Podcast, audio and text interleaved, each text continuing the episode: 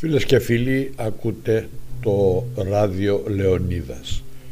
Γεωργίτσι Αρχαίας Πελάνας Λακωνίας. Το μπαλκόνι του Ταΐγετου. Είστε συνδεδεμένοι με το ράδιο Λεωνίδας από το οποίο μπορείτε να ακούσετε όποιο είδος μουσικής θέλετε και επιθυμείτε.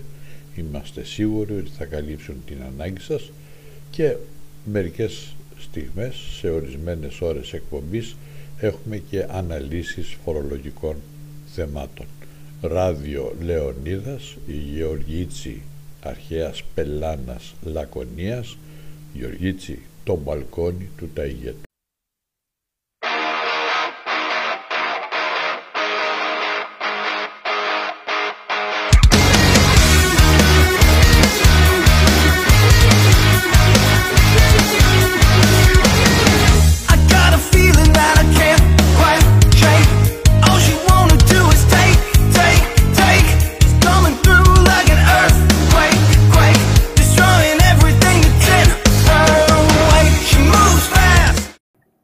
Όπως σας είχαμε υποσχεθεί απόψε από το κανάλι κάμερα on-off ή κάμερα μπρος-πίσω. Ο Μπάτσος ο Γιώργος και εγώ, εγώ και ο Γιώργος ο Μπάτσος έχουμε έναν καλεσμένο μας, ένα αγαπητό πρόσωπο, αλλά δεν θα πω πολλά γιατί εσείς τον ξέρετε καλύτερα από εμάς. Το Γιώργο τον Κορομιλά τον ξέρετε σε όλη την Ελλάδα. Έχει γυρίσει όλες τις πόλεις και όλα τα χωριά και όλες τις κομοπόλεις. Έχει κάνει και εγώ δεν ξέρω ούτε και αυτός μάλλον θα θυμάται τι αριθμό σεμιναρίων έχει κάνει. Πάντως εγώ μαζί του έχω κάνει πολλά. Φλόρινα κάναμε, Αλεξάνδρου Πολύ κάναμε, Ξάνθη κάναμε, Ορεστιάδα κάναμε, νησιά κάναμε νησιά, και, που, και, που, και που δεν κάναμε. Και εσείς βέβαια τώρα τον ξέρετε, διότι οφείλω να ομολογήσω, γιατί τον έχω παρακολουθήσει και μάλιστα με έχει χαρακτηρίσει ως καλό μαθητή στα τελευταία σεμινάρια, ε, χωρίς να περιαυτολογήσω και χωρίς να θέλω να του δώσω ύψος, γιατί έχει ύψος, είναι αρκετά ψηλός. Ε, στα Μαϊντάτα είναι ο καλύτερος. Και σκέψω εγώ, Χρήστο, ότι Γιώργο Μπάτσος, τα My Data είναι ο καλύτερος. Και γιατί είναι, ο, γιατί είναι ο καλύτερος. Γιατί, γιατί δίνει στον ακροατή να καταλάβει αυτό που πρέπει να καταλάβει. Ο Γιώργος έχει ένα χάρισμα, κάνει συγκροτημένη παρουσίαση. Ναι, ναι, ναι. Αυτό και... είναι συγκροτημένη παρουσίαση. Και όταν κάναμε μαζί... Ο αναγνώστης ούτε βαριέται. Του δημιουργείς, του κεντρίζεις το ενδιαφέρον και τον καθοδηγείς βήμα-βήμα, επικεντρώνοντας ακριβώς εκεί που θέλεις τα πράγματα για να καταλάβει τι του λες. Αυτό προς όφιλε. Και όταν κάναμε μαζί είχαμε έτσι μία χημεία που ε, παίζαμε. Δηλαδή κάναμε ευχάριστο διάλογο στο παιχνίδι. Πάσες όμορφες, ωραία στισίματα και τα λοιπά και τότε μας λέγανε ότι ήταν στο Αγρίνιο. Ναι. Είχαμε φύγει μια φορά, είχαμε πάει στο Αγρίνιο και μετά έπρεπε να πάμε στο Βόλο. Ναι. Στο Όχι, Βόλο να κάνουμε... στο Βόλο και έπρεπε να πάμε στο Αγρίνιο. Και είχαμε, πάει πρώτα στο... είχαμε πάει πρώτα στο Αγρίνιο και ξαναγυρίσαμε. Ναι, ναι. Τότε που μας έπιασε το χαλάζι. Μπράβο προορισμό Αγρίνιο είχαμε και πήγαμε εκεί πέρα με το παπνί σπασμένο. ναι, πάντως, τώρα αν ξεκινήσαμε από εκεί, από το Βόλο δεν έχει σημασία. Πήγαμε από την Παναγία, πώς τη λένε, τη... που είναι έξω από την Προυσιώτησα. Και από εκεί μας είχαν πει το δρόμο. Και αρχίζουμε λοιπόν σε μία ανηφόρα, μετά την Παναγία, και αρχίζει ξαφνικά και ρίχνει χαλάζει. Πέτρας, πέτρες, κοτρώνες, μέχρι που έσπασε το μπαμπρίζ το αυτοκινήτου. Αλλά το άλλο όμως, ότι μόλις φτάσαμε σε μία νηφόρα πάνω, έχει κλείσει ο δρόμος από το χαλάζι και δεν μπορούμε να περπατήσουμε καθόλου. Ε, εγώ, ο Γιώργος και το αυτοκίνητο στο πουθενά. Και ξαφνικά για καλή μας τύχη, μετά από 20 λεπτά περίπου, ακούσαμε ένα θόρυβο. Εκεί το ξέρανε το κόλπο, είδαν το χαλάζι και καταλάβανε από το Δήμο και τα λοιπά ότι έχει κλείσει ο δρόμος. Και έρχεται λοιπόν από πίσω μας, βλέπουμε ξαφνικά μια μπουλντόζα και μας ανοίγει δρόμο και έτσι φτάσαμε στο Αγρίνιο. Βάλαμε αλυσίδες. Θα βάλαμε αλυσίδες, δεν πηγαίνανε, δεν ξέρω αν τις βάλουμε, δεν μπορούσαμε. θα μας είχαν, θα μας είχαν φάει οι και τα σακάλια. Το είχα ασφαλισμένο στην εταιρεία που είχε εκείνος ο Ψωμιάδης που πτώχευσε. Ναι. Και, ε, και έφαγα όλο το παμπρίζ ε, εγώ. Ναι. ναι Γιατί δεν μπορούσε να με αποζημιώσει. Δεν μπορούσε κανένας να, να, ναι, να αποζημιώσει. Ναι. Τέλος πάντων. Λοιπόν, το θέμα μας απόψε, Γιώργο, γιατί μας προκάλεσες κιόλας, για να είμαστε ειλικρινείς. Είχες κάνει, μια, είχες κάνει μια δημοσίευση πριν από λίγες μέρες ναι. και είπες τι πρέπει να γίνει πριν την υποβολή των δηλώσεων. Σωστά. Στην FM Voice που γράφω κάθε 15 μέρες έχω ένα άρθρο γνώμης. Και ήσουν ο μοναδικός ο οποίος έχει ασχοληθεί με το θέμα αυτό, γιατί όλοι λένε πότε θα υποβληθούν οι δηλώσεις, ποιες ημερομηνίες, μέσα στον Αύγουστο, μέσα στο ένα, μέσα στο άλλο. Δικαιολογημένα όλα αυτά. Γιατί τώρα είδα, είδα ότι θα, θα τελειώσουν, λέει, 27-8 Δηλαδή τα λογιστικά γραφεία όλο τον, όγκο, τον Αύγουστο θα είναι ανοιχτά, δηλαδή θα γίνει χαμός, έτσι. Και τον Ιούλιο κανονικά, ενώ εγώ τουλάχιστον πρότεινα τότε, μέσα από το άρθρο, να πάει 30 Σεπτεμβρίου και να πούμε το εξής. Σου στέλνουμε τις χρεωστικές όλες μέχρι οτιδήποτε βγάζει χρεωστικό, ειδικά στα νομικά πρόσωπα ή που ξέρουμε στα φυσικά πρόσωπα. Στο στέλνουμε μέσα στο διάστημα μέχρι και τον Ιούλιο. Άντε και λίγο Αύγουστο με όσους έχουν χαμηλά ποσά για να πληρώσουν τη διπλή δόση στο τέλος Αυγούστου και δώσ' μας και το Σεπτέμβρη για να περάσουν μηδενικές πιστοτικές μέσα. Έτσι το σύστημα θα δούλευε πάρα πολύ καλύτερα και δεν θα υπήρχε αυτό το πρέσο, γιατί αυτή τη στιγμή βλέπουμε έναν κλάδο να έχει μπροστά του. Θα ανοίξουμε, πες, το Πάσχα είναι στις 2, να ανοίξουμε την επόμενη εβδομάδα μετά το Πάσχα. Εγώ σου λέω Δευτέρα 10 του μήνα ανοίγει. Ωραία, μετράμε τώρα. Ο Μάης μένουν 21 μέρες. Ιούνιος, Ιούλιος, Αύγουστος, μέσα στο κατακαλό δηλαδή ο λογιστής δεν δικαιούται. Ο λογιστής ο οποίος έχει αναλάβει και έχει επιφορτιστεί το βάρος υλοποίησης όλων των μέτρων που έχει βγάλει η κυβέρνηση αυτή τη στιγμή για να στηρίξει την επιχειρηματικότητα και όχι μόνο.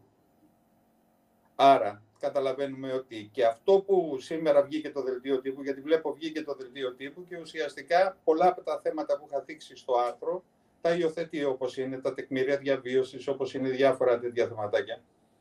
Ε, το θέμα είναι όμως ότι λίγη απλή λογική. Θα μου πεις, θα, θέλει να βάλει τα μηχανήματα να δουλέψουν για να βγάλει τον ένφια. Ας πάει λίγο πιο πίσω ένφια.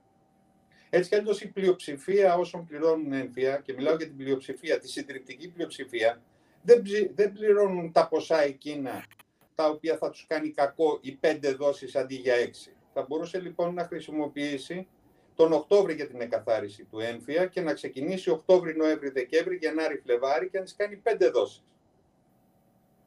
Ε, ας, ας έχουν ένα μικρό πρόβλημα οι μεγαλοδιοκτήτες. Τι θα κάνουμε, ρε παιδιά; Δεν μπορεί όμως να πεθάνουν στα πόδια τους οι συνάδελφοί μας. Γιατί οι συνάδελφοι μου, οι λογιστές Με συγχωρείς, με συγχωρείς Γιώργο μου, δεν έχεις υπολογίσει μια σοβαρή παράμετρο, υπαρκτή. Εκλογές στο φθινόπωρο. Ναι, δεν το έχω λάβει υπόψη. Εκλογές στο φθινόπωρο με δώρο την επιστροφή της, ε, τη μη επιστροφή της επιστρεπτέας προκαταβολής. Ακριβώς. Και όμως, Γιώργο, το πρωί σε ραδιοφωνική μου συνέντευξη με ένα σταθμό στην περιφέρεια που συνεργάζομαι και έχω κάθε τρίτη τα φορολογικό θέματα κλπ. Αυτή την πρόβλεψη έκανα και εγώ, άρα συμπλέουμε σε αυτό. Α, ωραία, δεν το ήξερα. Ακριβώς. Το πρωί αυτό είπα. Μην δούμε το φθινόπωρο να τρέχουμε σε εκλογές, με δώρο για να ανακτηθούν οι όποιες απώλειες λόγω της πανδημίας τη μη επιστροφή του μέρους της επιστρεπτέας προκαταβολής ή αύξηση κατά μεγάλο ποσοστό του μέρους που δεν θα επιστραφεί. Ακριβώς. Γιώργο Μπάτσο, όταν πήγα στη Νίκαια, γιατί αυτό που θα πω είναι σχετικό με αυτό που είπε ο Γιώργος πριν. όταν πήγα στη Νίκαια, ε, μια μέρα με επισκέφθηκε στο γραφείο μου το Προεδρείο του Συλλόγου Λογιστών της περιοχής εκεί. Λοιπόν, και... Και ο υποφαινόμενος μες στο Προεδρείο τότε. Ναι, ο Γιώργος μέσα, ο Τάσος, ο... Ο Μπάστελης. Ναι, και η, η κυρία, η, πώς λέγονταν, η Μαργέλου. Η Μαργέλου. Ήταν ο Νίκος ο Κασομένος ο συγχωρεμένος, συγχωρέθηκε πριν δύο εβδομάδες. Ναι. Και ήταν ε, ε, όλοι τους έμπειροι λογιστές, έτσι. Εγώ βέβαια προτάρι έφορος. Άρα είχα το δικαίωμα να, να αποφασίσω ό,τι ήθελα. Δεν είχα προηγούμενο για να κολλήσω. Εκεί λοιπόν συζητήσαμε όλοι μαζί και ε, γινόταν τότε κακομοίρα. Δηλαδή δεν προλαβαίνανε να φέρουν τις δηλώσεις μέσα στις προθεσμίες. Οπότε λοιπόν τι κάναμε, είπαμε, δώστε μου τον αριθμό των δηλώσεων, γιατί εγώ πρέπει να κάνω δελτίο ότι έχω παραλάβει εμπρόθεσμα έναν αριθμό δηλώσεων, α, και εσείς μπορείτε να τις φέρετε, γιατί έτσι κι αλλιώς εγώ από εδώ δεν θα τις διώξω την άλλη μέρα, θα τις διώξω μετά από πέντε μήνες. Μπορείτε να μου τις φέρετε σιγά σιγά, μέχρι που να τις φέρετε όλες για να μην πνιγείτε κι εσείς και τα λοιπά. Και το παίξαμε αυτό το παιχνίδι και βγήκε πάρα πολύ καλά. Δηλαδή ούτε η εφορία πνίγηκε, ούτε οι λογιστές πνιγήκανε, ούτε τίποτα. Δουλέψαμε, όσες χρονιές έκατσα εκεί, δουλέψαμε υπέροχα σε αυτό το στυλ. Και το δημόσιο δεν έχασε και τίποτα, όλα ήταν μια χαρά. Και το δημόσιο δεν έχασε και γίνανε και δουλειά και, και έβγαλες και το όνομα του καλύτερου εφόρου που έχει περάσει από την Ήγαια, αγαπητέ Χρήστο. Ναι, ναι, έχω, έχω, αυτό το, έχω αυτό το τίτλο. Έχω αυτό το τίτλο. Το ίδιο, το ίδιο μου είπαν και στη Γιόντα Δέλτα. Είδες ε, όπου, όπου υπάρχουν καλές πρωτοβουλίες και συνεννοήσεις, λύνονται θέματα και προβλήματα. Όπου υπάρχει αλαζονία και καλαμοκαβαλάριδες, προβλήματα, συνεννοησία, κακές ε, ενέργειες, ό,τι μπορεί να φανταστείς, ό,τι χείριστο μπορεί να συμβεί όπου υπάρχει συνεννοησία. Ακριβώς. Οφείλω, οφείλω να πω ότι στη Νίκαια, γιατί έκατσα από το 2001 μέχρι το 2003 και ε, οφείλω να πω ότι ε, οι λογιστές της περιοχής εκεί με είχαν βοηθήσει πάρα πολύ. Δεν είχα συναντήσει κανένα απολύτως πρόβλημα, κανένα. Ήταν πάρα πολλά, πολύ καλά παιδιά, οργανωμένα, δεν με εκθέσανε ποτέ, ποτέ. Ό,τι μου λέγανε ήταν συμβόλαιο, φτιαγμένο, με υπογραφές. Και ε, είχαμε περάσει, εγώ τουλάχιστον είχα περάσει πάρα πολύ καλά εκεί, έτσι, όμορφα και ευχάριστα. Βέβαια, λίγο κουραστικά, γιατί ήταν μεγάλη εφορία και είχε πολύ κόσμο και το ένα και το άλλο. Ε, η μεγαλύτερη στη Β' Πειραιά. Ναι. Η μεγαλύτερη στη Β' Πειραιά. Και τώρα με Αλλά... το κορυδαλό, τώρα να δεις τι θα γίνεται. Ναι. Θα μου πεις, δεν έμεινε και τίποτα μέσα εκτός από τον έλεγχο τώρα στι εφορίε, όλα τα άλλα τα κάνουμε εμείς. Δηλαδή, ε, σε λίγο, τώρα θα, κάνει, θα βγάζετε και συντάξεις. Με τη δίθεν ψηφιακή, ξέρεις, ε, διευκόλυνση και όλα αυτά τα πράγματα, έχουμε φορτωθεί δουλειές οι οποίες δεν είναι δικές μας. Τα γραφεία, τα λογιστικά, στην πλειοψηφία των περιπτώσεων έχουν γίνει κέντρα εξυπηρέτησης φορολογικών υποθέσεων. Αυτά. Πληρώνεστε, Γιώργο μου, γι' αυτό πληρώνεστε. Κοίταξε. Κάποιοι συνάδελφοι που έχουν κάνει οργανωμένα σαν κέντρα εξυπηρέτησης και τα έχουν αποσυνδέσει από τα γραφεία τους που κάνουν τη λογιστική, εκεί πέρα πληρώνονται. Και υπάρχουν κάποιες τάσεις που έχουν γίνει σε πάρα πολλές πόλεις σε όλη την Ελλάδα, που είναι ανεξάρτητα από το λογιστικό γραφείο. Αλλού το λογιστικό γραφείο, αλλού το κέντρο αυτό. Το οποίο συνήθως το κάνουν σε συνεργασία δύο, τρεις, τέσσερις συνάδελφοι μαζί. Και μαζεύεται όλο αυτό το, που μπαίνει στο γραφείο και σου λέει θέλω τα τέλη κυκλοφορίας, θέλω το ένα, θέλω το άλλο, μαζεύεται σε ένα κέντρο που πάει εκεί πέρα και έχει μάθει και πληρώνει. Ωραία. Ό, όσοι όμως δεν το έχουν κάνει και το κρατάνε μέσα στο γραφείο και βλέπεις εκείνη τη στιγμή, αντί να κάθεσαι και να ασχολείσαι με τα λογιστικά σου αρχεία ή με το ένα με το άλλο, βλέπουμε το τι γίνεται και θέλω να συζητήσουμε και ένα θέμα σοβαρό σε λιγάκι πάνω σε αυτό, πάνω στις κυρώσεις. Βλέπουμε το τι γίνεται όλα αυτά τα, τα ο πανικός που γίνεται από εξυπηρέτηση αυτή τη στιγμή σε όλες τις πλατφόρμες τα πάντα να μπορέσει να μπει ο λογιστής και μόνο ο λογιστής μπαίνει. Το να πηγαίνεις, ας πούμε, να σου πω ένα τελευταίο να γελάσεις έτσι. Ήταν, ε, μίλαγα τις προάλλες με συνάδελφο στη Θεσσαλονίκη. Μπήκε ένας παππούς, κράταγε ένα χαρτί μόλις είχε εμβολιαστεί. Και πάει και του λέει ότι παλικάρι μου να μου βγάλεις λέει, το πιστοποιητικό εμβολιασμού.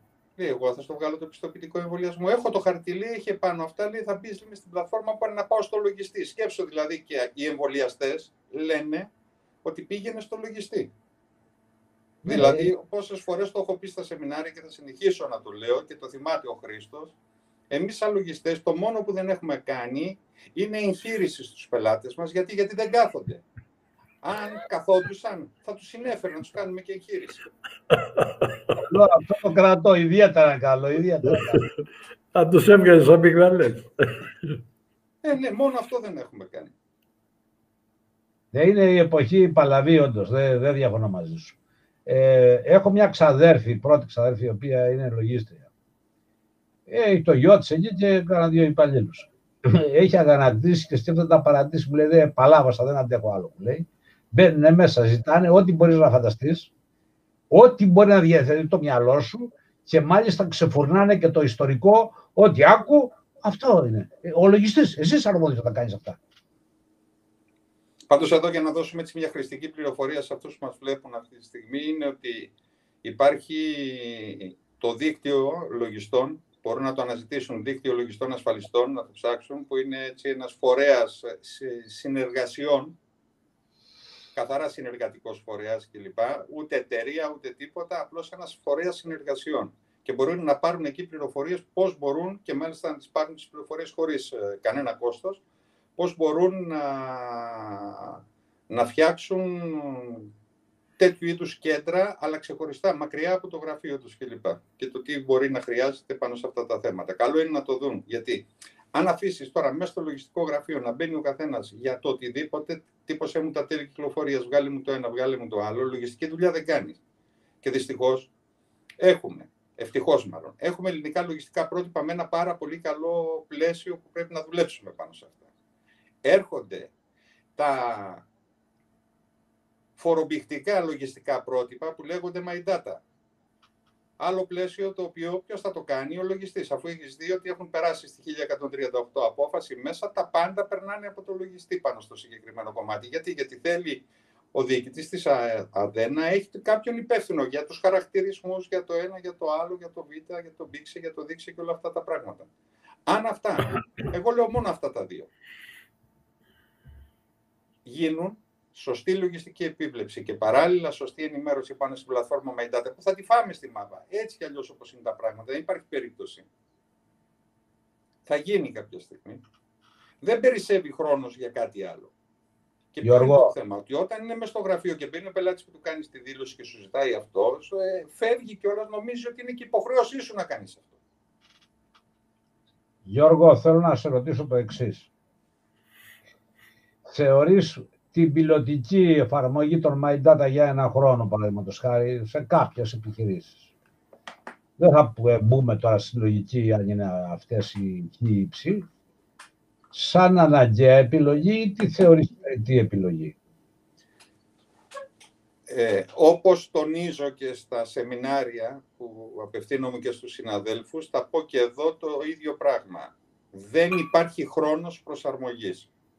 Αυτή τη στιγμή η χώρα ακόμα βιώνει μια πανδημία που για δεύτερη χρονιά μας στερεί το Πάσχα, τις μετακινήσεις μας, το ένα το άλλο, το ξέρουμε πάρα πολύ καλά. Χώρια το ότι έχει από υγειονομική κρίση μετατραπεί πλέον σε οικονομική κρίση. Και το πάρμαρο θα το πληρώσουμε όλοι εμείς, ότι στην επαύριο αυτών των πραγμάτων. Άρα θεωρώ ότι δεν μπορείς με μια οικονομία που δεν λειτουργεί. Με τα μαγαζιά άλλα να είναι ακορντεόν, άλλα είναι ακόμα κλειστά. Να απαιτείς πρώτη εβδόμου πάμε σε πιλωτική λειτουργία κλπ. Αυτό πρέπει να γίνει πρώτη πρώτου του 22, να δουλέψει όλο το 22, να ανεβαίνουν τα στοιχεία επάνω, να υπάρχει μια ανοχή σε ό,τι αφορά τους χαρακτηρισμούς, σε ό,τι αφορά τα θέματα να υπάρχει υποχρέωση μέχρι την υποβολή της δήλωσης του φορολογικού 22 που θα είναι το 23 να συμφωνήσουν τα δεδομένα, άρα παρέχεται ο χρόνος προσαρμογής και στις επιχειρήσεις και στους ε, συναδέλφους λογιστές φοροτεχνικούς για να μπορέσουν να δουλέψουν. Άρα να είναι το 22 το πιλωτικό, όχι αυτό το πρώτη εβδόμου. Είδαμε την ανακοίνωση και το δελτίο τύπου Γιώργο του και Χρήστο του, του Σταϊκούρα. Λέει τότε θα ξεκινήσουν, τότε θα τελειώσουν οι δηλώσεις. Πρώτη εβδόμου θα είσαι μέσα στο μέσο ουσιαστικά της full δουλειάς. Δεν θα προλαβαίνεις να κάνεις τίποτα να δεις τώρα το My Data αν ανέβηκε και ο χαρακτηρισμός και γιατί πήγε 13-1 και δεν πήγε 13-2 και δεν πήγε το ένα και το άλλο. Γι' αυτό στην έκανα την ερώτηση, επειδή είσαι γάτος αυτά και τα λέω στον γάτο κατευθείαν με τη μία. ναι, ρε παιδιά. Στο ζενή, στο φορολογικό δηλώσεων που θέλετε να φύγουν, να βέρουν τα κουβέρτα και που η δουλειά όλη είναι επικεντρωμένη εκεί, εμείς ασχολούμαστε με my data. Δεν μπορούμε να ασχοληθούμε και πρέπει να το καταλάβει και ο διοικητής. Καταλαβαίνουμε ότι είναι ένα, ένα εργαλείο στα χέρια του για να προλάβει. Γιατί όταν θα δεις τώρα τον συνήθι εκδότη που εσείς τους ξέρετε, έχετε υπηρετήσει και οι δύο και γνωρίζετε τα αφημί ότι υπάρχουν και σε εξελάκια κάποτε κυκλοφοράγανε των συνηθών εκδοτών εικονικών φορολογικών στοιχείων. Όταν δεις αυτόν, ο οποίος έχει φάει μία, την έχει φάει δεύτερη για τα εικονικά και δεις να πουλάει στον Β κάτι, το πιάνεις μέσα από το MyData, είναι 100 χιλιάρικα, πάω να τσεκάρω εγώ το Β, να δω είναι ένα πραγματικό γεγονός. Το προλαβαίνεις και δεν χρειάζεται να πας μετά από 4-5 χρόνια, εικονικά, μη εικονικά, ενδικοφανής και όλα αυτά τα πράγματα. Το βρίσκεις από την αρχή. Καταλαβαίνω ότι είναι ένα εργαλείο που χρειάζεται για τον έλεγχο. Και άντε, το, και άντε, τότε να τον βρεις κιόλας μετά από τέσσερα Ακριβώς στο χρόνο κολλάω της εφαρμογής. Γιατί ο χρόνος εφαρμογής και από τη στιγμή που η ίδια η ΑΔΕ δεν είναι έτοιμη, θα σε ρωτήσω ένα πράγμα. Εγώ έχω μια επιχείρηση συνδρομητικό περιοδικό. Είτε χοντρική κάνω, δηλαδή στον επι, επιτιδευματία που λύσω το περιοδικό, είτε το πάρεις εσύ για τη δικιά σου ενημέρωση, εγώ εκδίδω το στοιχείο αυτό που υπάρχει, το στοιχείο για τα, των, συνδρομο, των συνδρομητικών για τις υπηρεσίες. Αυτό το στοιχείο πώς ανεβαίνει στο Metadata. Έλατε. Εγώ ας κάνω την ερώτηση. Όλα αυτά καλά και ωραία. Οι προμήθειες από τα τουριστικά; Συγγνώμη, Γιώργο. Πώς θα ανέβουν ναι, ναι. οι προμήθειες από τα τουριστικά γραφεία, από τις αεροπορικές εταιρείες στα τουριστικά γραφεία όταν ανοίξουν; Τι θα γίνει με αυτές τις έρμες στις εισαγωγές; Ακόμα περιμένουμε να βγάλει εκείνο το πολυσέλιδο που θα λέει πώς θα αντιμετωπίζει τις εισαγωγές; Πώς θα, δηλαδή υπάρχουν ιδιαιτερότητες οι οποίες σήμερα δεν μπορούν να καλυφθούν. Εγώ, αν είχα την απέτηση από εσάς τους δύο, να υιοθετήσετε και να έφτιαχνα ένα πρόγραμμα και έλεγα εκεί θα μου ρίχνετε όλα σας τα έσοδα και όλα τα έξοδα και εγώ θα σας κάνω τα μαγικά μου, θα σας δίνω αποτελέσματα κλπ. Θα ήμουν σίγουρος ότι δούλευε και μετά θα σας το έδινα. Όχι να σας χρησιμοποιήσω ως beta tester τώρα για να δούμε πού σκάει και να ερχόμαστε να βγάζουμε το θέμα και δεν πειράζει το ένα και δεν πειράζει το άλλο. Και το τελευταίο που με έχει λυπήσει πάνω σε αυτό το θέμα είναι το εξής. Βγάζεις μια υποχρέωση, γιατί ο ΚΟΥΦΟΥΔΟΥ είναι ένας κώδικας που έχει φορολογικές υποχρεώσεις, έλεγχο και κυρώσεις. Σωστά, βάζεις μια υποχρέωση. Παραπέμπεις σε μια δευτερογενή νομοθεσία τη 1138 που έχει αλλάξει μέχρι τώρα με τρεις ακόμα αποφάσεις λέω, περισσότερο αφορούσαν την έναρξη εφαρμογής και λοιπά και διορθώσαν και κάποιες αυλεψίες που υπήρχαν στο αρχικό κείμενο. Φεύγω από αυτό. Το ξεπερνάω. Μία εγκύκλιο ορθής και ομοιόμορφης εφαρμογής. Και όχι παραπομπή σε κάτι εξελόφυλλα που γίνανε πίνακες και είναι ανεβασμένα επάνω σε κάτι PDF και κάτι ο άλλος και ψάχνει τώρα να δει τι σημαίνει category κάτω slash τάδε ένα ή το ένα ή το άλλο δώσε μια οδηγία ορθής και ομοιόμορφης εφαρμογής. Καλά είναι τα τεχνικά για τους μηχανογράφους, αλλά οι μηχανογράφοι θα φτιάξουν το πρόγραμμα και μετά θα πούνε εσύ, ο λογιστής φταίει. Μα δεν φταίει ο λογιστής. Ο λογιστής, άμα δεν ξέρει την υποχρέωσή του, πότε θα ανεβάσει το ένα, πότε θα ανεβάσει το άλλο, διήστανται οι απόψεις, έχει φιλμ. Τι θα κάνουμε με τη φιλμ.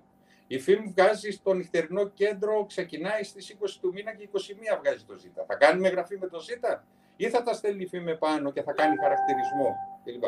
Λύστε λοιπόν τα βασικά θέματα και ελάτε να μου πείτε ότι η υποχρέωση ξεκινάει πρώτη εβδόμη.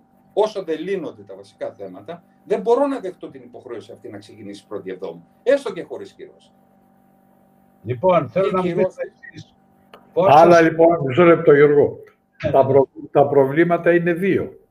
είναι αυτό που συζητάμε τώρα και το άλλο είναι το οποίο καταλαβαίνω ότι πρέπει οπωσδήποτε να υπάρχει, γιατί αλλιώς δεν υπάρχει ούτε πρώτη εβδόμου, ούτε πρώτη εντεκάτου, ούτε πρώτη του 2000 π.Χ. Είναι ότι πρέπει να υπάρχει μια ομαλή χρονιά που να δουλεύουν οι επιχειρήσεις για να μπορούν να δουλέψουν και αυτό το τομέα.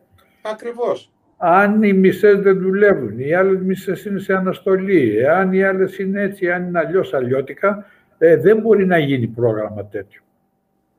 Άκουγα τις προάλλες, λέει, έχουν μπει 148.000 χρήστες και ανταλλάσσουν δεδομένα. Βρε και 248.000 χρήστες να είναι επιχειρηματική δραστηριότητα στη χώρα, ασκούν πάνω από 1 εκατομμύριο 100.000 φυσικά και εθνικά πρόσωπα. Αυτό δείχνει λοιπόν ότι ούτε καν το 20% δεν έχει έρθει μέσα να αρχίσει να παίζει και να στέλνει. Πότε θα αρχίσουν να παίζουν, όταν τους βάλεις εσύ την υποχρέωση πρώτη εβδόμου; Ωραία, ωραία. Και τι έγινε; Εφόσον δεν έχεις κυρώσεις για ανακριβή διαβίβαση ή για διαβίβαση εκπρόθεσμη, θα σου πει ο άλλος: Εγώ θα τα στείλω μας εμένα μέχρι τότε και σιγά και τι έγινε αφού δεν έχω κυρώσεις. Θα μου πεις: Χρειάζονται κυρώσεις για να λειτουργήσει; Όχι. Χρειάζεται να υπάρχει μια εμπιστοσύνη από την φορολογική διοίκηση προς το φορολογούμενο. Αλλά για να κερδίσει η φορολογική διοίκηση την εμπιστοσύνη του φορολογουμένου, θα πρέπει πρώτα να τα έχει ετοιμάσει όλα, να είναι με το κλειδί στο χέρι, σου δίνει το κλειδί, παίρνεις τα μάξι και φεύγεις. Όχι παίρνεις τα μάξι, κάνεις βουμ, βουμ, βουμ και βλέπεις ότι τελικά είναι πάνω σε τέσσερις τσιμεντόλιθους γιατί λείπουν εκεί τέσσερις ρόδες. Και αυτή τη στιγμή σας πληροφορώ, ε, λείπουν οι τρεις ρόδες από το Μαϊντάτα από τη δικιά μου τη μικρή έτσι την εμπειρία πάνω σε αυτό το θέμα. Γιώργο, με τα περιπτώσια δελτία αποστολής, δηλαδή με τα παραστατικά μη ε, τιμολογηθέντων εμπορευμάτων, τι γίνεται εκεί αλήθεια; Υπάρχει πρόβλεψη και έχουν προβλέψει ειδική κατηγορία παραστατικού, παραστατικών μάλλον, για να περνάνε μέσα και τα δελτία αποστολής. Δηλαδή, σε κάποια στιγμή όταν θα το πάνε σε δεύτερο στάδιο, θα περνάνε τα δελτία αποστολής, να παρακολουθώ τώρα τι ήθελα να ξέρω. Από αυτά περνάει το δελτίο αποστολής μόνο με το νούμερο κλπ. Τι θέλει να παρακολουθήσει με το δελτίο αποστολής, αν έκλεισε το δελτίο αποστολής με τιμολόγιο, αν το δελτίο αποστολής έτσι κι αλλιώς το ανέβασα το δελτίο αποστολή. Θα μου πεις έχει ένα σκοπό διακίνησης. Οπότε θέλει να τσεκάρει το σκοπό διακίνησης και μετέπειτα την τιμολόγηση αυτό, κοίταξε, από τη στιγμή που θα, θα πάνε οι περισσότερες επιχειρήσεις, θα πάνε σε μηχανογράφηση με απλή τιμολογία, έστω και την τζάμπα τιμολογία τη ΑΔΕ, δεν ενοχλεί εμένα γιατί δεν το εκδίδω εγώ. Εγώ σαν λογιστής. Εγώ θα μιλήσω σαν λογιστής αυτή τη στιγμή. Έτσι, θα το εκδώσω μόνος για μένα, για τη δικιά μου τη δουλειά, αν έχω παράλληλα και μία εμπορία. Άρα, εμένα δεν με ενοχλεί αυτό. Μελλοντικά, αν θα μπει η διακίνηση. Άρα, φορά μόνο. Για να μπουν εγώ θα θυμηθώ κάτι που το ξέρετε και οι δύο γιατί υπηρετούσατε τότε στην ε, διοίκηση. Όταν έγινε η αλλαγή και φύγαμε από τον Κουφουσού και πήγαμε στον Κουφουσού, αυτοί οι δύο εγκύκλειος, την οποία εγώ την έχω ακόμα και λέω είναι ένα Ευαγγέλιο γιατί ξεκίναγε ένα-ένα τα θεματάκια από άρθρο για το άρθρο 1 Άρθρο 1. Μετά, παράγραφος 1, 1 εκείνο. 1, 2, 1, 3, 1, 4, όπως γράφω και εγώ.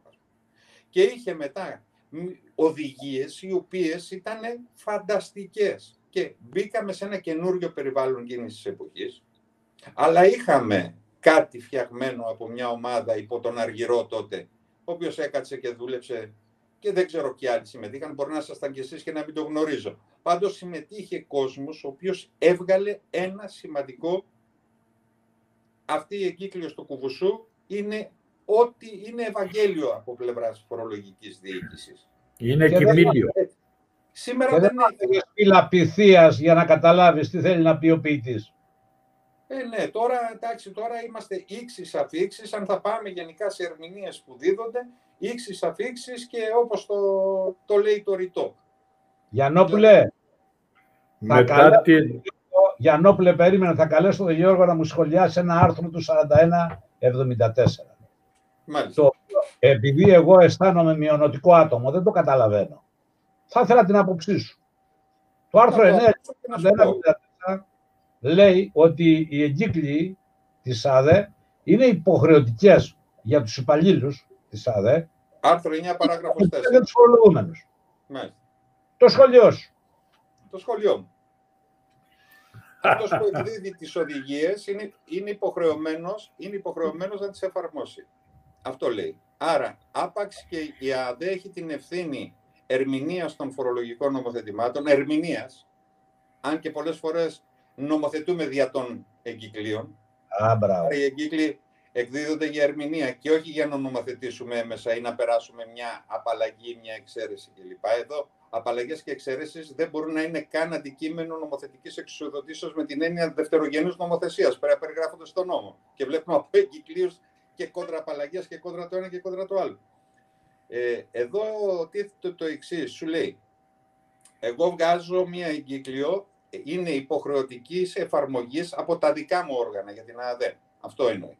Δεν είναι υποχρεωτική εφαρμογής για το φορολογούμενο. Γιατί αν ο φορολογούμενος δεν εφαρμόσει εγκύκλιο διαταγή που παρέχει οδηγίες υποτίθεται ορθής και ομοιόμορφης εφαρμογής και εφαρμόσει κάτι άλλο, αλλά το αποτέλεσμα δεν έχει παραβατική συμπεριφορά, ούτε ανακριβή δήλωση, ούτε μη υποβολή δήλωσης, δεν μπορεί να του πει ο φορολογούμενο του φορολογούμενου κανένας, γιατί δεν εφάρμοσε αυτά που λέει η ε 2025.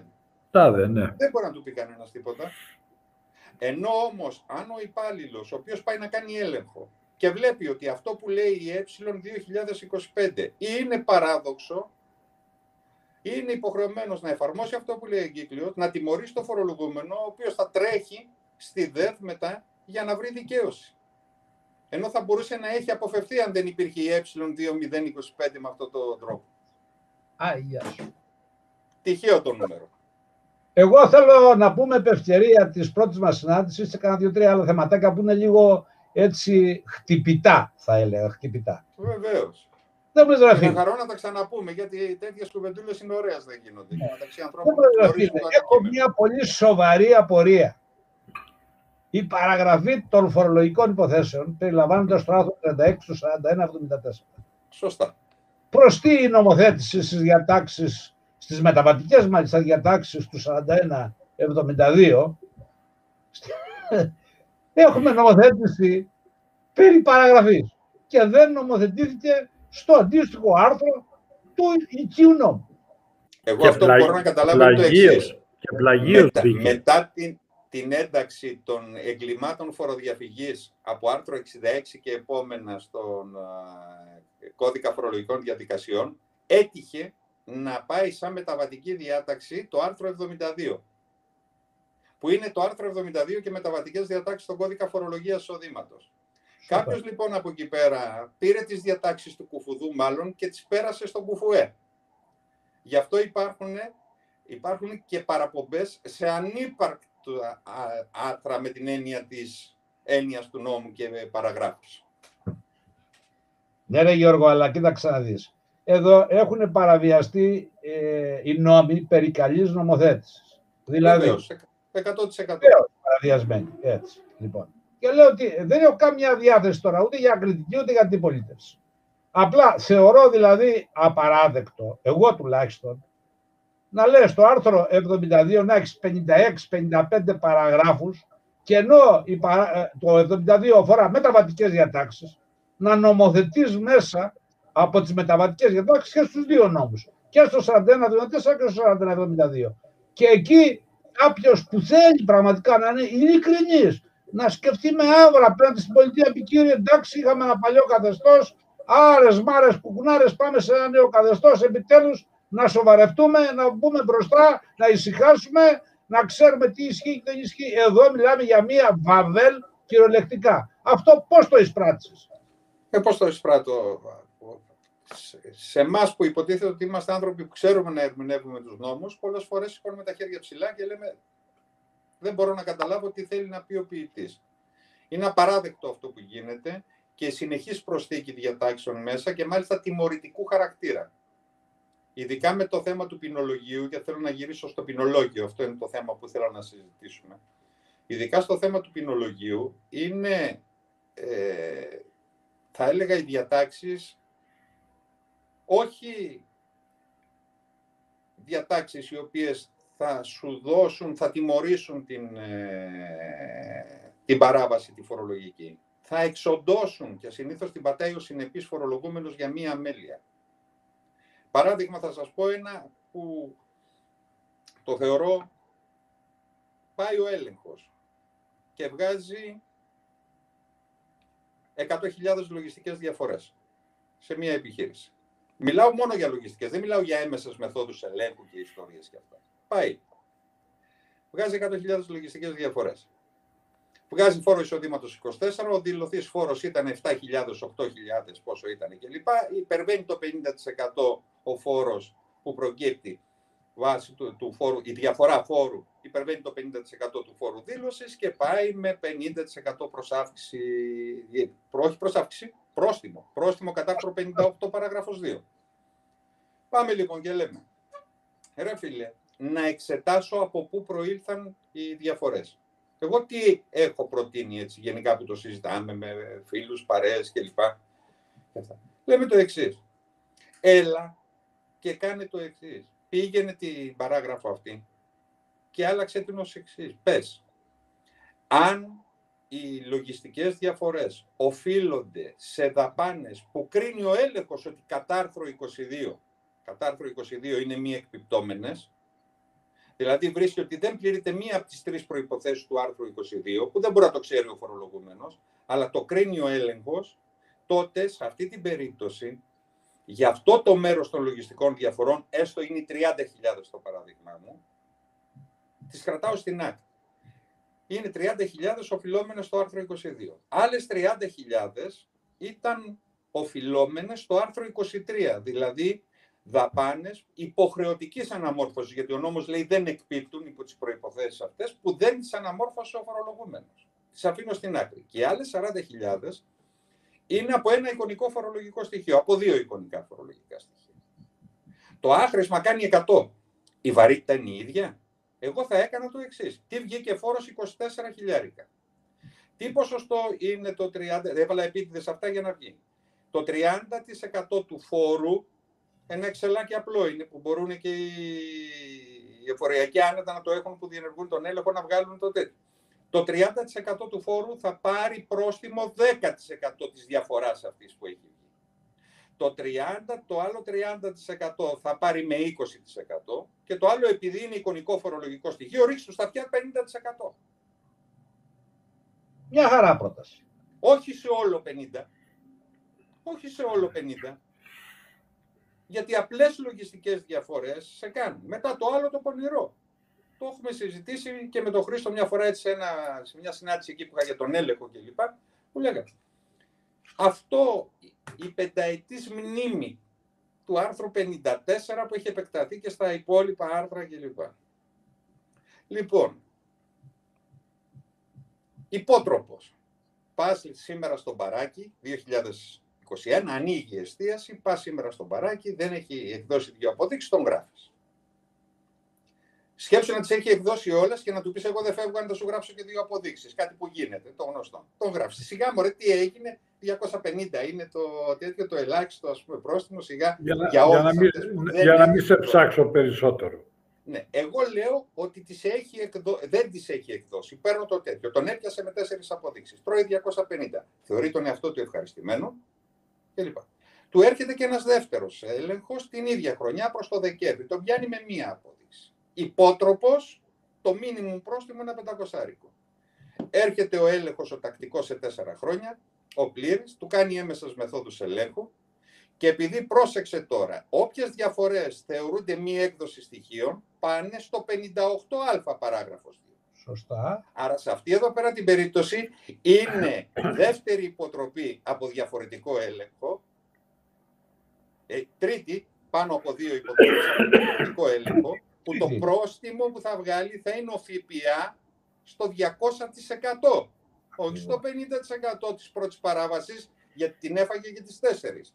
Όχι στο 100% γιατί το έχει φάει στη δεύτερη, αλλά πάμε μετά γιατί είναι τρίτος διαφορετικός έλεγχος που διαπιστώνει τη μη έκδοση στοιχείων, που είναι εντελώς διαφορετικός, δεν ήταν στην ίδια εντολή και όλα αυτά. Άρα τι γίνεται, πάει στο 200%. Και όταν του βγάζει κάτι διαφορά 80.000 που έχουν 17.000, βάλει 17 επί 2, 34 μόνο το πρόστιμο του ΦΠΑ. Άντε αυτός να μην βρίζει. Αυτή με προτεσταντική τιμωρητική, ε, πώς το λένε, κουλτούρα. Ναι. Δηλαδή κάποιος Γερμανός πρέπει να ήταν από πίσω, ο οποίος λέει ρίξε, ρίξε πρόστιμα, κάνε, ράνε και τα σχετικά, γιατί νομίζει ότι έτσι... Πρέπει, Το πρέπει εγώ το διαγράφω. Δεν υπάρχει πρέπει. Φίλε μου καλέ, επέτρεψέ μου να σου πω ότι ήμασταν 400 χρόνια σκλαβωμένοι στους Τούρκους και το 1821 δεν απελευθερωθήκαμε, απλά απελευθερωθήκαμε από τους Τούρκους και υποδηλωθήκαμε στους Βαβαρούς και αυτή η διαδικασία ισχύει μέχρι και τώρα που μιλούμε.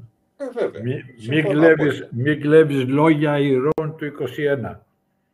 Δεν κλέβω κανένας τα λόγια. Αυτό ισχύει. Επομένως το πρέπει εγώ προσωπικά το διαγράφω. Είναι πραγματικά όπως τα λες, είναι τιμωρητική, προτεσταντικού τύπου μάλιστα και φιλοσοφίας λογική, η οποία δεν έχει προηγούμενο και το φοβερότερο, βρε φίλε, το κράτος εδώ λειτουργεί ως τι, δηλαδή ως εκτελεστής, ως δήμιο και ως τοκογλύφος ταυτόχρονα.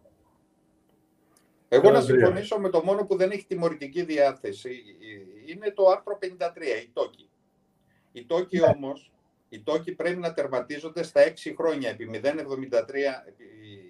άρα 72 μήνες επί 0,73 να πηγαίνουν σε ένα ανώτατο πλαφόν. Γιατί αν εσύ από άλλα στοιχεία διαπιστώσεις στα 9 χρόνια και στα 10 που μου κάνεις τον έλεγχο, οι τόκοι θα έρθουν να καβαλήσουν το, το κεφάλαιο. Και είναι υπερτοκογλυφικό. Ακριβώς. Έχεις δίκιο. Και το κομμάτι των μη κυρώσεων, που είναι οι τόκοι, που δεν είναι κύρωση ο τόκος, είναι αυτό που χάνει το ελληνικό δημόσιο δανειζόμενο από το έξω για να καλύψει αυτά που δεν του έδωσες εσύ. Και θέλει οι κυρώσεις να αποβάλουν το προτεσταντικό μανδύα που έχουν και να γίνουν πραγματικά να τη φάει ο άλλος για να καταλάβει να το τζούξει να μην το ξανακάνει. Όχι να το κλείσεις. Γιατί άμα πάρουμε όλους αυτούς και τους κλείσουμε, δεν χρειάζεται μετά από πού θα τα παίρνουμε; Εκτός αν θέλουμε σε αυτή τη χώρα να μείνουμε με πέντε μεγάλες πολυεθνικές που ελέγχουν όλο το παιχνίδι αυτή τη στιγμή και ο Μήλος και όλοι να πάμε υπάλληλοι εκεί. Εσείς οι δύο ευτυχώς έχετε βγει πλέον στο, σε αυτό που λέει ε, στην, ε, στην εφεδρεία, να το πω έτσι, εφεδρεία ήθελα να πω. Εγώ κοντεύω στην εφεδρεία σε μερικά χρόνια για τους νεότερους όμως. Δεν ξέρω τι θα δούμε, Γιώργο μου. Εγώ έχω επιφυλάξεις. Θεωρώ ότι η θεωρία του χάους θα φτάσει μέχρι τον πάτο, απειλή, φόβος, υποταγή και δεν θα χαριστεί σε κανέναν. Είμαστε στην ψηφιακή εποχή Γιαννόπουλε και στην παγκόσμια διακυβέρνηση. Θα τα δούμε όλα. Σήμερα ε, πήρα κάποιες διατάξεις με τον 2701, ε, κάποιες αλλαγές που έκανε στο 4172 και στο 4174. Περίμενε ο Γιώργος να το πει αυτό. Την προσθήκη στο 71 ήταν γάμα, δέλτα, ε, σίγμα, τ και τα λοιπά. Ναι. Και όπως κοίταγα λοιπόν εκεί είδα, πήγα και στις μεταβατικές διατάξεις. Εκεί λοιπόν έχω βαρεθεί να βλέπω μετά από κάθε νόμο, όποιος ασχολείται με αυτό, να λέει ότι αυτή η παράγραφος μπήκε με το άρθρο τάδε του νόμου τάδε, αλλά εκ παραδρομής ο νομοθέτης το έχει πει ότι είναι παράγραφος 52 ενώ είναι 48. Έχω βαρεθεί να βλέπω δύο, δύο νούμερα στις μεταβατικές διατάξεις, ένα μέσα σε παρένθεση και ένα εκτός παρενθέσεως. Και λέω κάποια στιγμή να πάρει ο διάλογος να πάρει. Η ΑΔΕ, το Υπουργείο Οικονομικών, όποιος δεν θα κάτσει κάτω να βγάλει αυτά τα εκπαραδρομής λαθάκια του νομοθέτη και να έχει ένα νούμερο εκεί και όχι δύο, ένας σε παρένθεσης και ένα εκτός παρενθέσεως. Καταρχήν απαιτείται μια, μια σωστή διοικητική κωδικοποίηση να γίνει εκ νέου και ό,τι κάνει επάνω στη διοικητική κωδικοποίηση να το περάσει με ένα, με ένα άρθρο και μία παραγραφούλα σε ένα νομοσχέδιο άσχετο, δεν έχει καμία σημασία, ότι απλώς έγινε διοικητική κωδικοποίηση, αντικαταστάθηκαν αυτά, αυτά, αυτά, αυτά, αυτά και να σου δώσει το νέο κείμενο. Ε, κάποια στιγμή να βγει ένα νούμερο, ένα κείμενο, ρε παιδί μου, να λέμε αυτό είναι, ρε παιδιά. Ό,τι έχει γίνει μέχρι τώρα, να πάρει διάλογο, καλός, κακός, αυτό είναι. Πόρτο. Ο ένας αναφέρεται στο 72 παράγραφος 52, ο άλλος αναφέρεται στο 72 παράγραφος 48. Τα βλέπεις και τα δύο είναι τα ίδια. Ε, έχουμε, έχουμε κάποιο θεματάκι εκεί πέρα, Χρήστο. Ναι, ναι. Έχουμε πρόβλημα γενικά στο πώς θα πούμε αυτό που θέλουμε να πούμε. Πολλές φορές τα πράγματα λέγονται πάρα πολύ καλύτερα από το να κάνεις παραπομπές σε εδάφια, ιστορίες και όλα αυτά τα πράγματα. Πες αυτό που θέλεις, αν θες να το πεις σωστά.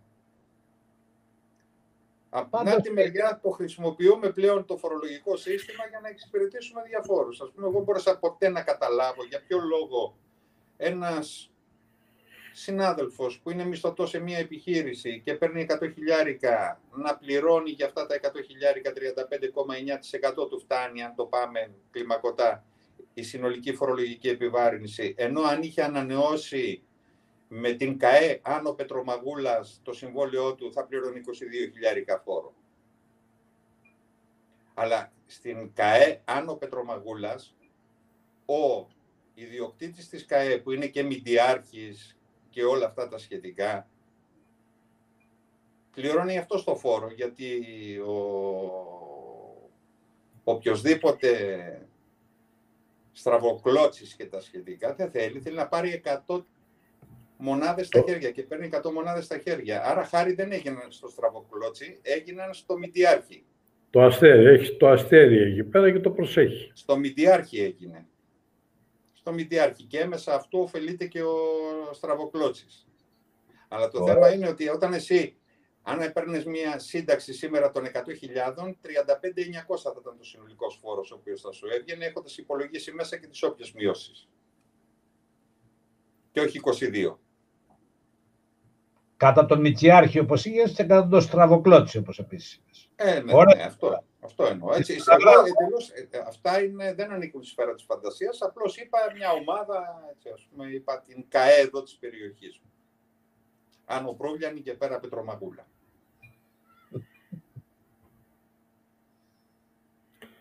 Γιώργο, από τις ε, επαφές που έχεις τώρα με τα...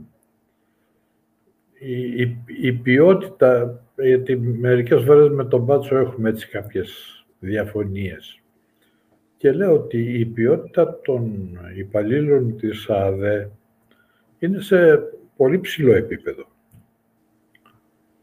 Γνώσεων. Κοίταξε. Σπουδών. Αλλά στον έλεγχο είναι πολύ χαμηλά. Στον έλεγχο πιστεύω ότι πρέπει να γίνουν κάποια πράγματα, δηλαδή να γίνει κάποια επιμόρφωση πάνω στις βασικές αρχές της φορολογικής ελεκτικής και μετά να το πάμε. Θυμηθείτε εκείνο τον ωραίο οδηγό που είχετε βγάλει κάποτε από τη ΣΕΙΟ, τον οδηγό του φορολογικού ελέγχου, ο οποίος αν το πάρει σήμερα αυτό όπως είναι και κάνει τις προσαρμογές, κάνεις τις προσαρμογές το 41-72 και στα ελληνικά λογιστικά πρότυπα, κάνεις έναν καλό οδηγό που θα αποφεύγει πλέον ο ελεκτής να σου βγάζει διαφορές τις οποίες και καλά θεωρεί αδικαιολόγητες σε ποιο κομμάτι πήγε, έκανες καταθέσεις από το Ταμείο στον Όψεως και έρχεται και σου λέει: Εγώ δεν σου αναγνωρίζω την απογραφή έναρξη σε διπλογραφικό σύστημα τώρα, έτσι. Και σου βγάζει 90 χιλιάρικα λογιστική διαφορά και πας στη ΔΕΔ, ας πούμε, γελάνε οι άνθρωποι, δικαιώνεσαι, αλλά έχει ταλαιπωρήσει το φορολογούμενο. Και ποια είναι η αξιοπιστία. Και ένα δεύτερο, συγγνώμη, Γιώργη, συγγνώμη, ναι, ναι. για να το πάρεις μετά στο όλο. Και ένα δεύτερο. Αυτή η ρημάδα, η διεύθυνση επίλυσης διαφορών, που για μένα κάνει σημαντικότατη δουλειά. Πάρα πολύ σημαντική δουλειά. Είναι στελεχωμένοι με άτομα τα οποία ψάχνουν όχι μόνο την ουσία, αλλά ψάχνουν πολύ καλά και τις υφιστάμενες νομοθετικές διατάξεις, γι' αυτό έχουν ρίξεις στα σκουπίδια την υποχρέωση να καταγράφονται στα λογιστικά αρχεία η ιδιοχρησιμοποίηση των ακινήτων και μια σειρά άλλων παραλόγων εξεγκυκλίων ορμωμένων απαιτήσεων της φορολογικής διοίκησης. Έχεις λοιπόν εκείνη την υπηρεσία, πρέπει να δώσεις επιπλέον κόσμο στην υπηρεσία τη συγκεκριμένη, γιατί το χρειάζεσαι. Ένα αυτό. Να κάνει τη δουλειά. Και δεύτερον, πρέπει ο διοικητής, εγώ αν ήμουν διοικητής θα έλεγα, δόει άνω προύβλιανης. Πόσες υποθέσεις ελέγχου έκανε, 70. Πόσες από αυτές γίνανε ενδικοφανείς, οι 50. Πόσες κέρδισαν οι φορολογούμενοι; 20. 20. Mm. Κατσάδιασμα και προσπαθήστε καλύτερα γιατί ταλαιπωρήσατε 20 φορολογούμενους. Αν όμως, όπως είναι στην πράξη, οι φορολογούμενοι που έχουν δικαιωθεί είναι 40, εγώ θα άλλασα από τον προϊστάμενο μέχρι και τον τελευταίο ελεκτή. Και θα έβαζα καινούριο κόσμο μέσα. Αυτό, γιατί, γιατί κάνουν ζημιά στην υπηρεσία, απασχολούν πόρους της υπηρεσίας να κάνουν έναν έλεγχο, τον τελειώνουν και είναι τόσο γελία αυτά που έχουν γράψει επάνω, που πάει ο φορολογούμενος με ελαφρά πηδηματάκια, με ενδικοφανή σε μπακαλόχαρτο και την κερδίσει. Σκέψου τώρα σε σοβαρή υπόθεση. Γιατί, γιατί να έχεις τόσες υποθέσεις ενδικοφανή, που μεθαύριο κάποιες από αυτών θα γίνουν δικαστικές προσφυγές, σημαίνει τα λιπορία για το δημόσιο πρέπει να είναι δικηγόρος, να πάει να καταθέσει, να αντικρούσει, να κάνει να ράνει. Τα λιπορία για το φορολογούμενο να πληρώσει τον κορομιλά, να πληρώσει τον δικηγόρο, να πληρώσει τον ένα, να πληρώσει τον άλλον. Και στο διατάφτα κάποια στιγμή δικαιώνεται. Και δεν έρχεται κάποιος να του πει συγγνώμη για όλη αυτή την ταλαιπωρία, γιατί όλα αυτά τα χρόνια σου έκανα παρακράτηση από εισπράξη σε δημόσιο, γιατί για μένα ήταν βεβαιωμένο το χρέος, αναστολή δεν μπορείς να πάρεις. Γιατί αν μπορούσες να πάρεις αναστολή, δεν τη χρειαζόσουν αν είχες όλα αυτά που ζητάει για να πάρεις αναστολή καταβολής. Άρα υπάρχουν θέματα τα οποία δεν έχουν αντιμετωπιστεί από τη διοίκηση. Και δεν βλέπω έτσι. Για ποιο λόγο πιστεύεις ότι δεν έχουν αντιμετωπιστεί; Μια φορά συζητάγαμε με τον Χρήστο, θα σου πω έτσι με ένα παράδειγμα. Ναι. Και λέγαμε, έτσι και κοντά στο 12 και λοιπά, αν πήγαινα στο Υπουργείο Οικονομικών, πες ότι είχα το ψώνιο το πολιτικό και πήγαινα και πήγαινα Υπουργός Οικονομικών, τι θα έκανα; Ο Χρήστος θα θυμάται την απάντηση. Μια σύσκεψη στο Μεγάλο, κάτω στο δεύτερο που ήταν το μεγάλο και μαζευόμασταν για τις σκέψεις που κάναμε για ελουπού, ιστορίες και όλα αυτά τα πράγματα. 402. Μια σύσκεψη όλους από τμήματάρχες και κάτω, δελτία πορείας, πηγαίνετε πρώτα στη ΔΟΗ να δείτε πώς δουλεύει και πώς ε, συναλλάσσετε με τον κόσμο και μετά ελάτε να γράψετε κύκλιους για πράγματα που πιθανόν δεν τα έχετε δει. Να πω κάτι. Έχουμε τσακωθεί και διαφωνήσει με τον Χρήστο. Όχι σε ουσιαστικά θέματα. Σε θέματα, αν θέλεις, παρουσίασης και τακτικής. Δηλαδή, εγώ ισχυρίζομαι ότι οι συνάδελφοί μου, όχι όλοι, έχουν μπει σε μια λογική που μπορώ εγώ να πιάσω τους στόχους που μου έχουν βάλει για να κρατήσω την καρέκλα μου και προβαίνουν σε συνεχή κατάχρηση εξουσίας. Γράφουν ό,τι θέλουν, ό,τι μπορεί να φανταστείς. Συμφωνώ. Συμφωνώ. Έτσι. Αυτό δεν, είναι, δεν, είναι, δεν επιτρέπεται, δεν είναι σωστό. Εμένα η ένσταση... Πάρα πολλά. Καταρχήν θεωρώ λάθος τους στόχους. Έτσι. Δηλαδή, Έτσι. όταν λες, ας πούμε, ότι έλα εδώ προϊστάμενε Χρήστο Γιαννόπουλε, η εφορία σου πρέπει να μου φέρει τόσα από ελέγχους. Για κάτσε ρε φίλε, γιατί τόσα από ελέγχους και όχι λιγότερα; Τόσα μείον χ ή τόσα συν ψ. Αν έχεις φορολογούμενου με παραβατική συμπεριφορά, τους εντοπίζεις, έχεις τα εργαλεία. Είχατε στήσει ένα πολύ ωραίο εργαλείο, το έλεγξη, το οποίο το χρησιμοποιούν αυτή τη στιγμή. Πάρε τα στοιχεία, δες ποιος ρέπει στην παραβατική συμπεριφορά, εφάρμοσε να μην μείνει στη θεωρία αυτό που λέμε τη ρημάδα, την πυραμίδα φορολογικής συμμόρφωσης, κάποιοι που κάνουν ψηλοπαραβασούλες από εδώ και από εκεί και οι παραβασούλες είναι τυπικές παραλήψεις βασικά. Που η έννοια παράληψη λείπει στο κουφουδού. Μόνο ο κουβουσού την είχε. Το αρχαίο νομοθέτημα είχε την πράξη ή παράληψη κλπ. Διαφορετικά η παράληψη, διαφορετικά η πράξη. Τώρα Έτσι. δεν υπάρχει. Όλα θεωρούνται παράπονο. Παράβαση. Λοιπόν, Το έλεξης που το είπες. εξορθολογήσεις το πλαίσιο. Αυτό είναι που πρέπει να γίνει. Και Το μην βάζεις έλεξης που είπες την Γιώργο το έλεξης, συμπεριφορά, Την έχεις δίπλα σου. Την έχεις δίπλα σου. επειδή αναφέρθηκε στο έλεξης, το οποίο ε, υπήρξαν τότε κάποιοι οι οποίοι θα έπρεπε να είχαν πάρει αυτό το φύλλο πορείας που είπες εσύ και να είχαν πάει κάπου αλλού. Έφαγε πολύ, μα πάρα πολύ λάσπη το έλεξης κάποια περίοδο. Και ο βοηθός ελεκτής δεν είχε φάει λάσπη. Που είχαμε Και ρίξει ο βοηθός ξεφύγει να πιάσει ελεκτής. την κατάσταση στα διπλογραμμικά. Μπράβο, ναι. Όλα αυτά, ας πούμε, ξέρω εγώ, φάγανε. Και Και μάλιστα αυτή τη στιγμή είναι ε, αστέρια που λάμπουν στο στερέωμα και κάποιο από αυτά έχει περάσει και από τα μεταπτυχιακά σου, το οποίο, το οποίο αλλάζει, αλλάζει, δεν ξέρω πώς, αλλάζει και τις βασικές διατάξεις. Θα σας ρωτήσω τώρα. Υπάρχει μια διάταξη που λέει ότι στάνταρ στα λογιστικά. Η απογραφή λήξης ή η απογραφή έναρξης. Υπάρχει. Λογικό είναι. Του δημοτικού είναι αυτά. Πάμε. Του δημοτικού. Ε, λοιπόν, ο κύριος μεταπτυχιακός σε έναν έλεγχο άλλαξε την απογραφή λήξης και όταν του είπα μετά από τσακωμό, εν πάση περιπτώσει δεν θα κολλήσουμε εκεί του λέω τώρα, άλλαξε την απογραφή λήξης, άλλαξε και την απογραφή έναρξης, αφού έτσι κι αλλιώς ο ίδιος ελεκτής κάνει δύο χρόνια. Κάνει το 2016 και το 2017. Το αποτέλεσμα είναι μηδέν πάλι, οπότε μην το. Και τι μου είπε, Μα ποιος σου είπε ότι θα αλλάξω εγώ την απογραφή έναρξης; Του λέω γιατί δεν θα την αλλάξεις. Γιατί απλά είναι καταχωρημένη στα βιβλία. Γιατί η απογραφή λήξης που ήταν καταχωρημένη; Στα μπακαλόχαρτα. Σήμερα, ζει, σήμερα ζει και βασιλεύει. Έτσι, είναι σε, ο Φίλης αέρα. Άκουμε, άκουμε. Ο Φίλης να το λέει στον αέρα. Αυτός είναι μη σοβαρός. Γιατί δεν θέλω να χρησιμοποιήσω άλλη φράση. Είναι μη σοβαρός. Αυτός, αυτός από εκεί που είναι τώρα πρέπει να πάρει αύριο το πρωί, όπως είπε ο Γιώργος, φιλοπορίας. Να πάρει φιλοπορίας. Εντάξει, υπάρχουν, υπάρχουν θέματα, κοίταξε, τα, τα θέματα της, λέω, της ελεκτικής και ειδικά της φορολογικής ελεκτικής είναι απλή εφαρμογή των κανόνων. Οι κανόνες πρώτη φορά γίνανε σαφείς με το 4172. Έχω τρεις προϋποθέσεις να εκπέσει μια δαπάνη, ξεκινάω από τις δαπάνες. Και έχω έναν περιοριστικό κατάλογο μη εκτομένων δαπανών, είτε στο σύνολό τους, είτε μερικώς, ανάλογα με το πώς θέλει. Ξεκαθαρός αυτός. Δεν μπορούμε να μπαίνουμε τώρα και να αρχίσουμε έτσι και έτσι και γιατί.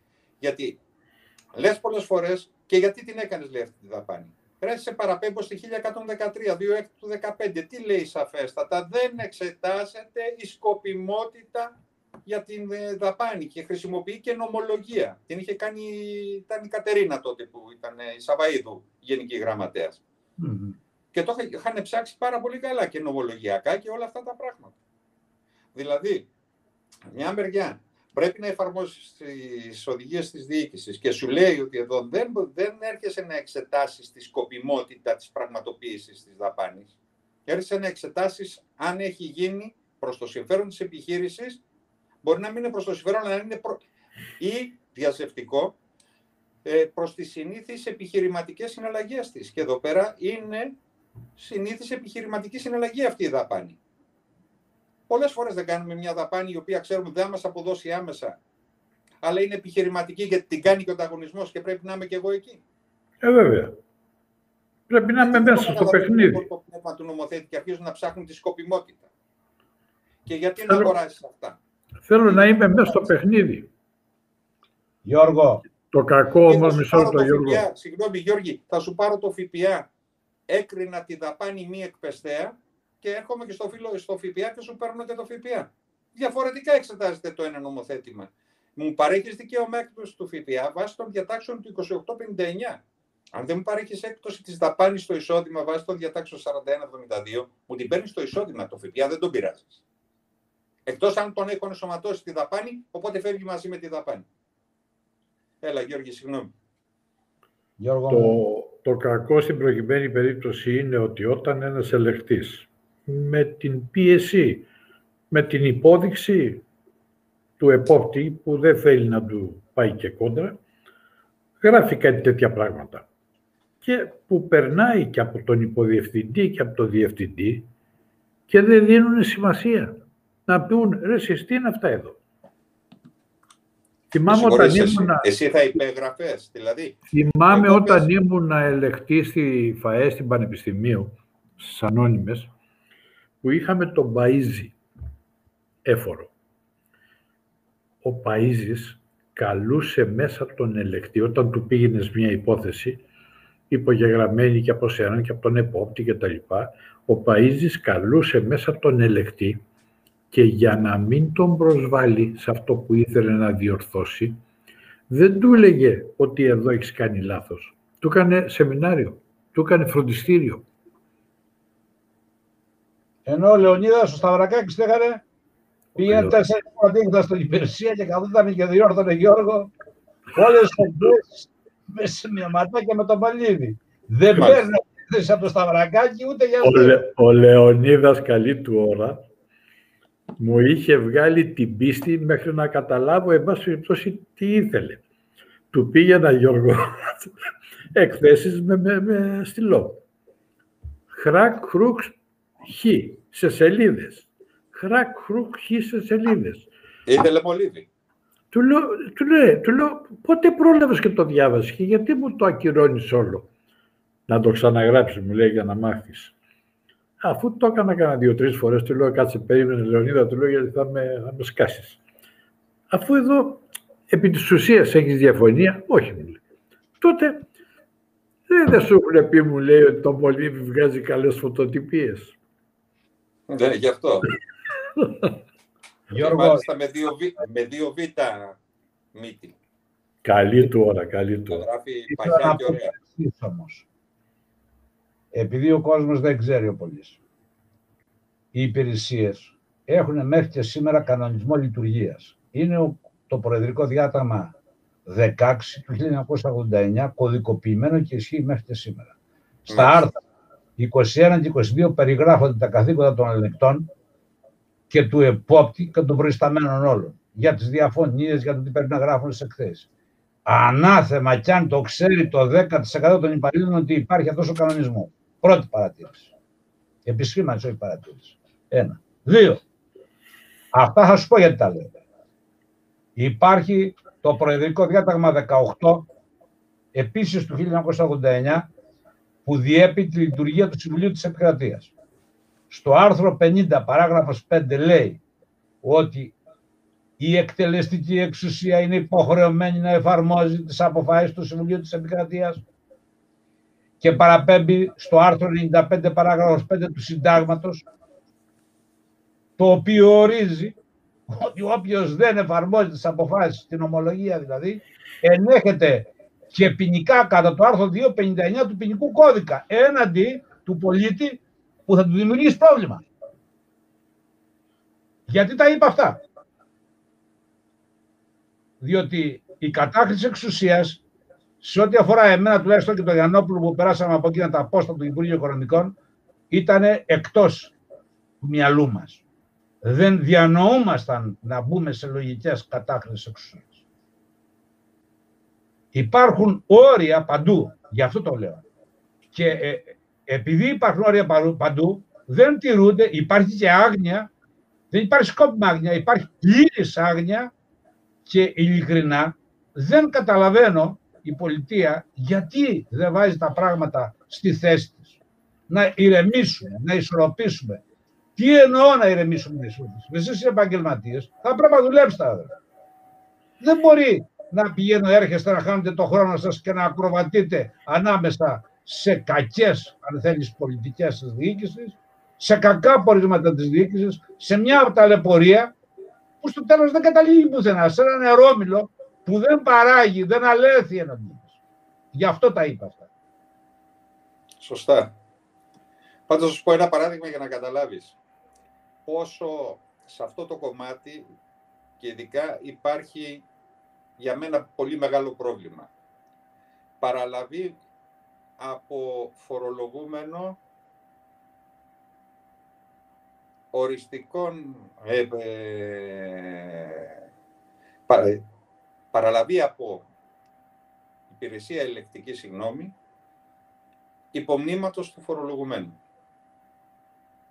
Πυκνογραμμένο 16 σέλιδο, κατάρθρο 28. Παρελήφθη στις 28 το μεσημέρι. Δεκεμβρίου.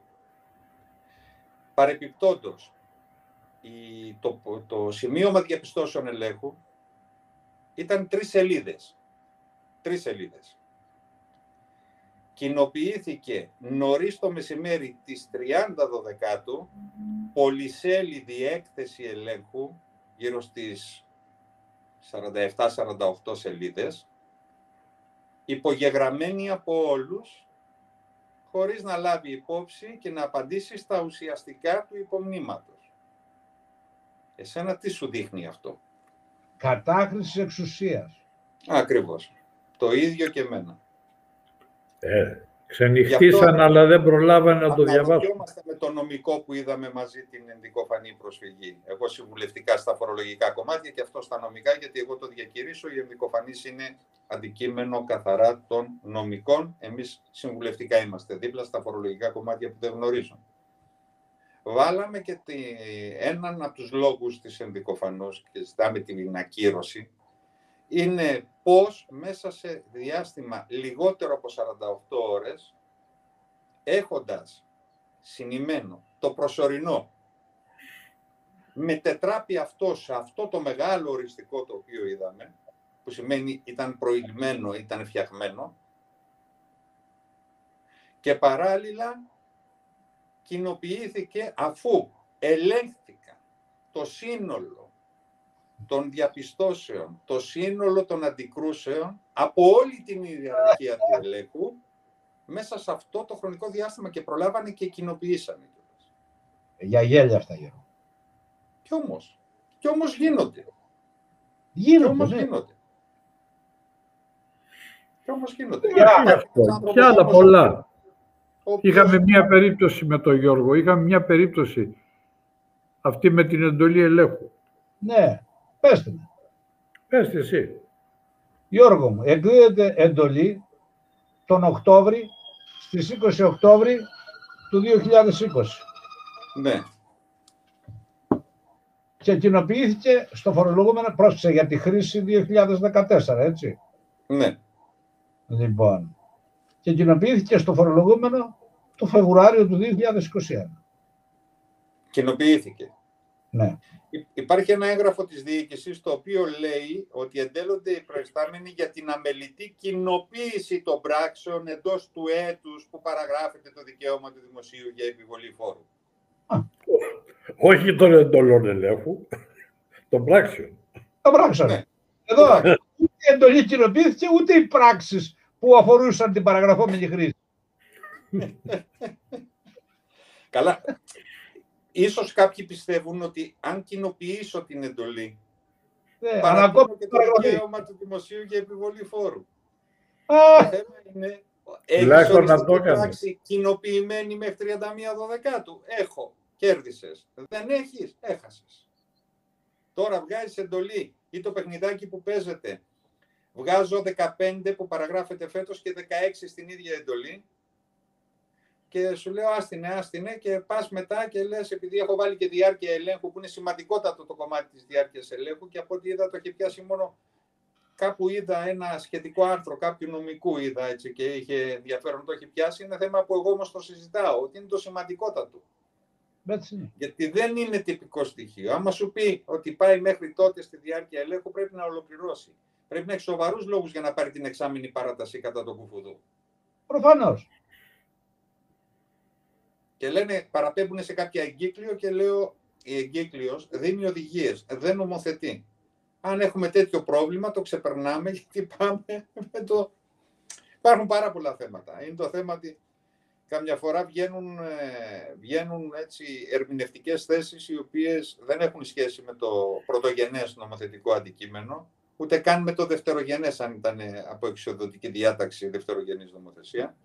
Και αντιμετωπίζουμε προβλήματα πια αυτά που πιθανόν τα παλαιότερα χρόνια και οι προσπάθειες που είχαν κάνει και τότε και ο Χρήστος σαν γενικός ε, ελέγχων να φέρει πιο κοντά το φορολογούμενο στη φορολογική αρχή και να υπάρχει έτσι μια διαφάνεια στις σχέσεις και συγκεκριμένα πράγματα, δηλαδή το πώς θα κρίναμε τότε τις ανεπάρκειες και τις ανακρίβειες, αν συνέτρεχαν ή δεν συνέτρεχαν κάποιοι λόγοι.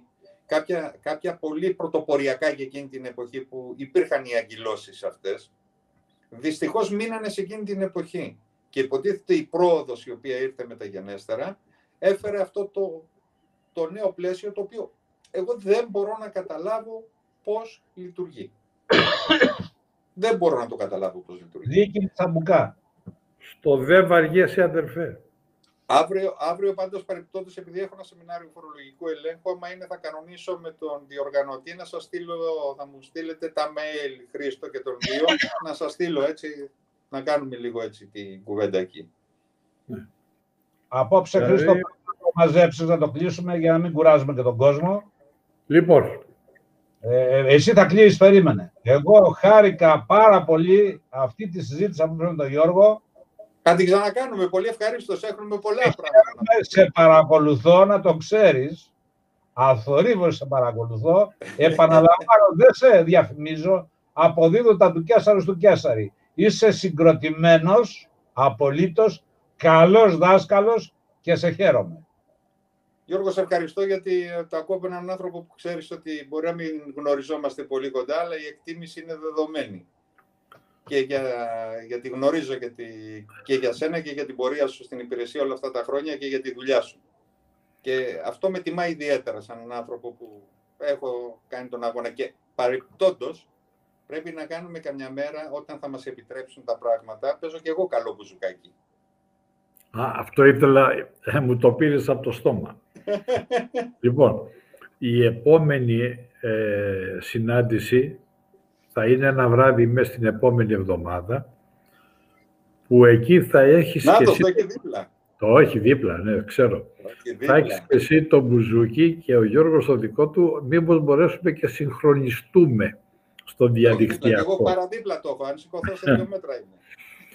Λοιπόν, όσο για το, αυτό που είπε ο Γιώργος, σε είχα βάλει στο πρόγραμμά μου εδώ και καιρό. Την ευκαιρία περίμενα. Απλά εμείς δεν έχουμε οργανωθεί και τόσο πολύ με το μπάτσο. Και όταν κάνουμε εκπομπές και τα λοιπά, είναι, οι περισσότερες είναι τυχαίες. Δεν είναι προγραμματισμένες. Δηλαδή να πούμε είναι Δευτέρα και Τετάρτη π.χ. Τετάρτη και Παρασκευή και τα λοιπά και τα λοιπά. Τώρα όμως σιγά σιγά οργανωνόμαστε. Σε είχα βάλει εγώ στο, στο σημάδι, κύριε Κορομιλά. Ε, ε, Περίμενα- ευχαριστώ, κύριε περίμενα- Γιαννόπουλε. Περίμενα την κατάλληλη ευκαιρία. Περίμενα την κατάλληλη ευκαιρία.